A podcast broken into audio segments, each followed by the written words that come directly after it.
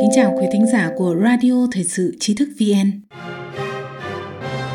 Mời quý vị nghe một bài viết của Minh Nhật. Không có cái gọi là thái độ trung lập giữa thiện và ác. Khi nhân loại thờ ơ trước những hành vi vô đạo đức hay mang tính phá hoại để tỏ thái độ trung lập thì rốt cuộc sẽ chẳng có ai được an toàn. Những bài học lịch sử về việc này không phải là ít. Trong Thế chiến thứ hai, các nước như Luxembourg, Bỉ và Hà Lan đều tuyên bố trung lập, nhưng họ vẫn bị quân đội Đức xâm lược. Tương tự, sự trung lập ban đầu của Hoa Kỳ đã không ngăn được Nhật Bản tấn công chân châu cảng.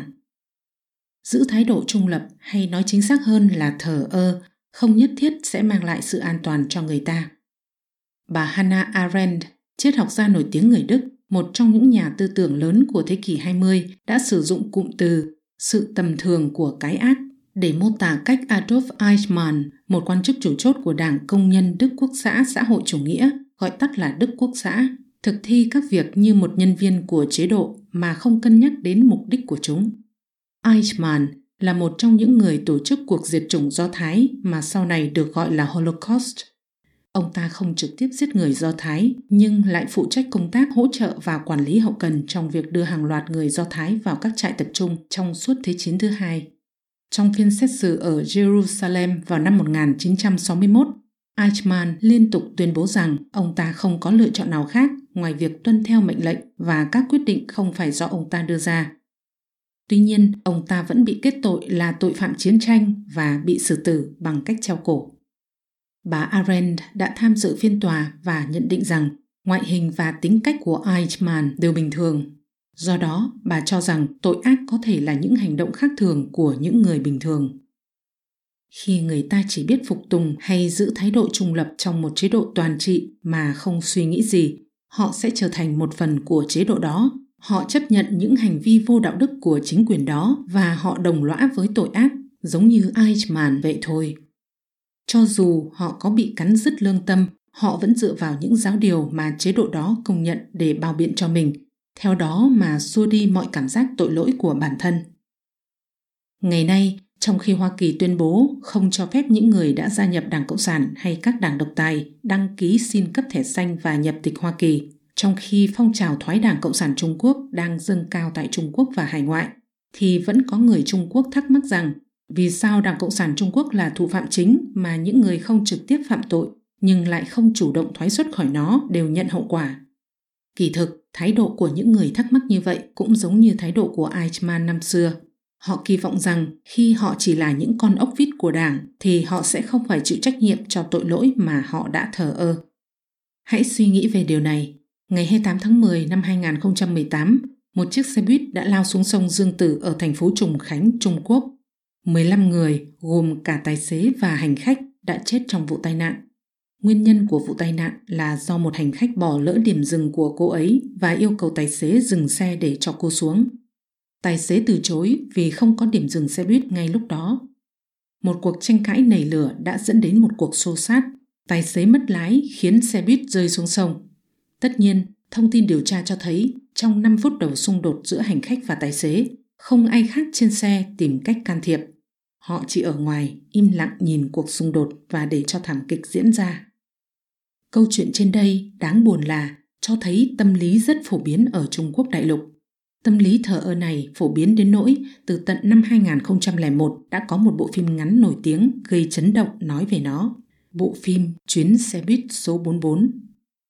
Những việc này đã đưa ra một thực tế đau xót về sự trượt dốc đạo đức sau hơn 70 năm bị trà đạp dưới chế độ độc tài của Đảng Cộng sản Trung Quốc nền văn hóa truyền thống và các đức tin đã bị thế chỗ bằng chủ nghĩa vô thần và thuyết đấu tranh giai cấp, bạo lực và lừa dối của Đảng.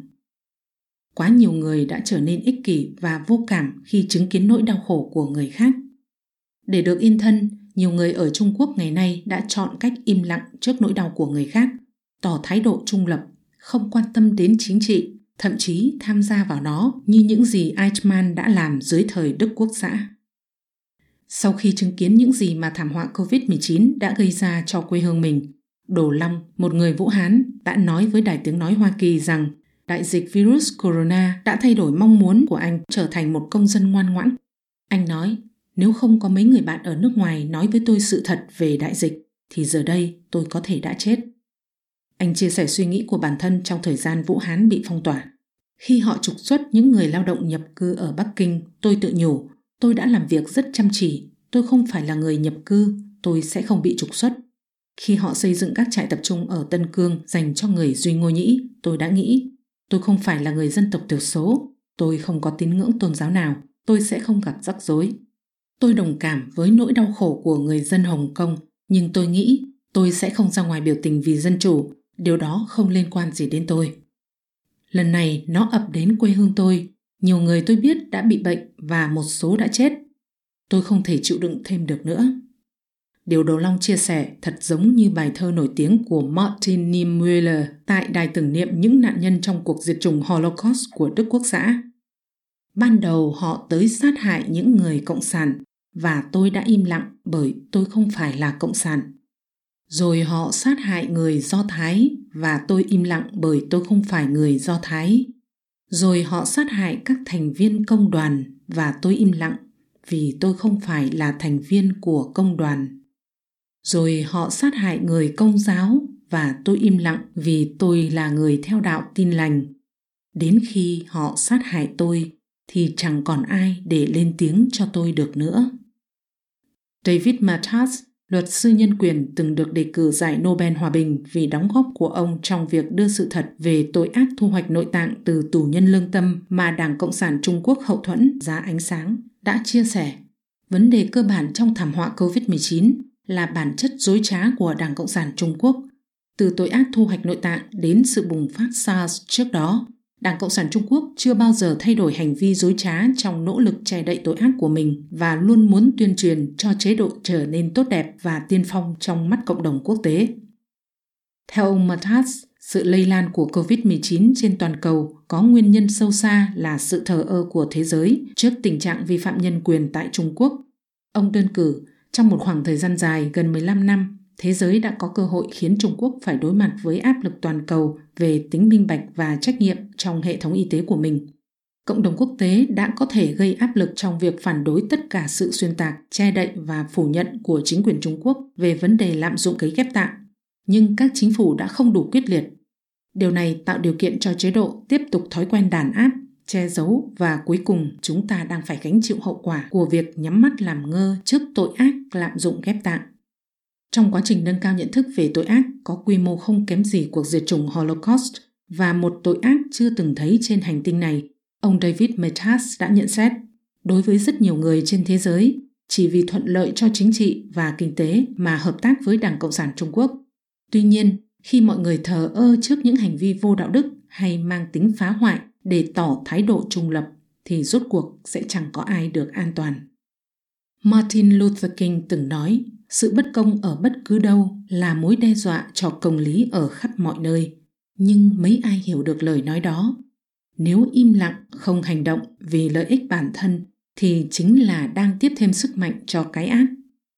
Lẽ đời tiếp sức cho cái ác cái ác sẽ quay lại làm hại bạn. Quý thính giả có thể truy cập trang web tri thức vn org hoặc tải ứng dụng mobile trí thức VN để đọc được nhiều bài viết của chúng tôi hơn. Một lần nữa, xin cảm ơn quý vị đã đồng hành cùng trí thức VN. Đừng quên nhấn subscribe, đăng ký kênh của chúng tôi và để lại bình luận ở bên dưới. Xin chào và hẹn gặp lại!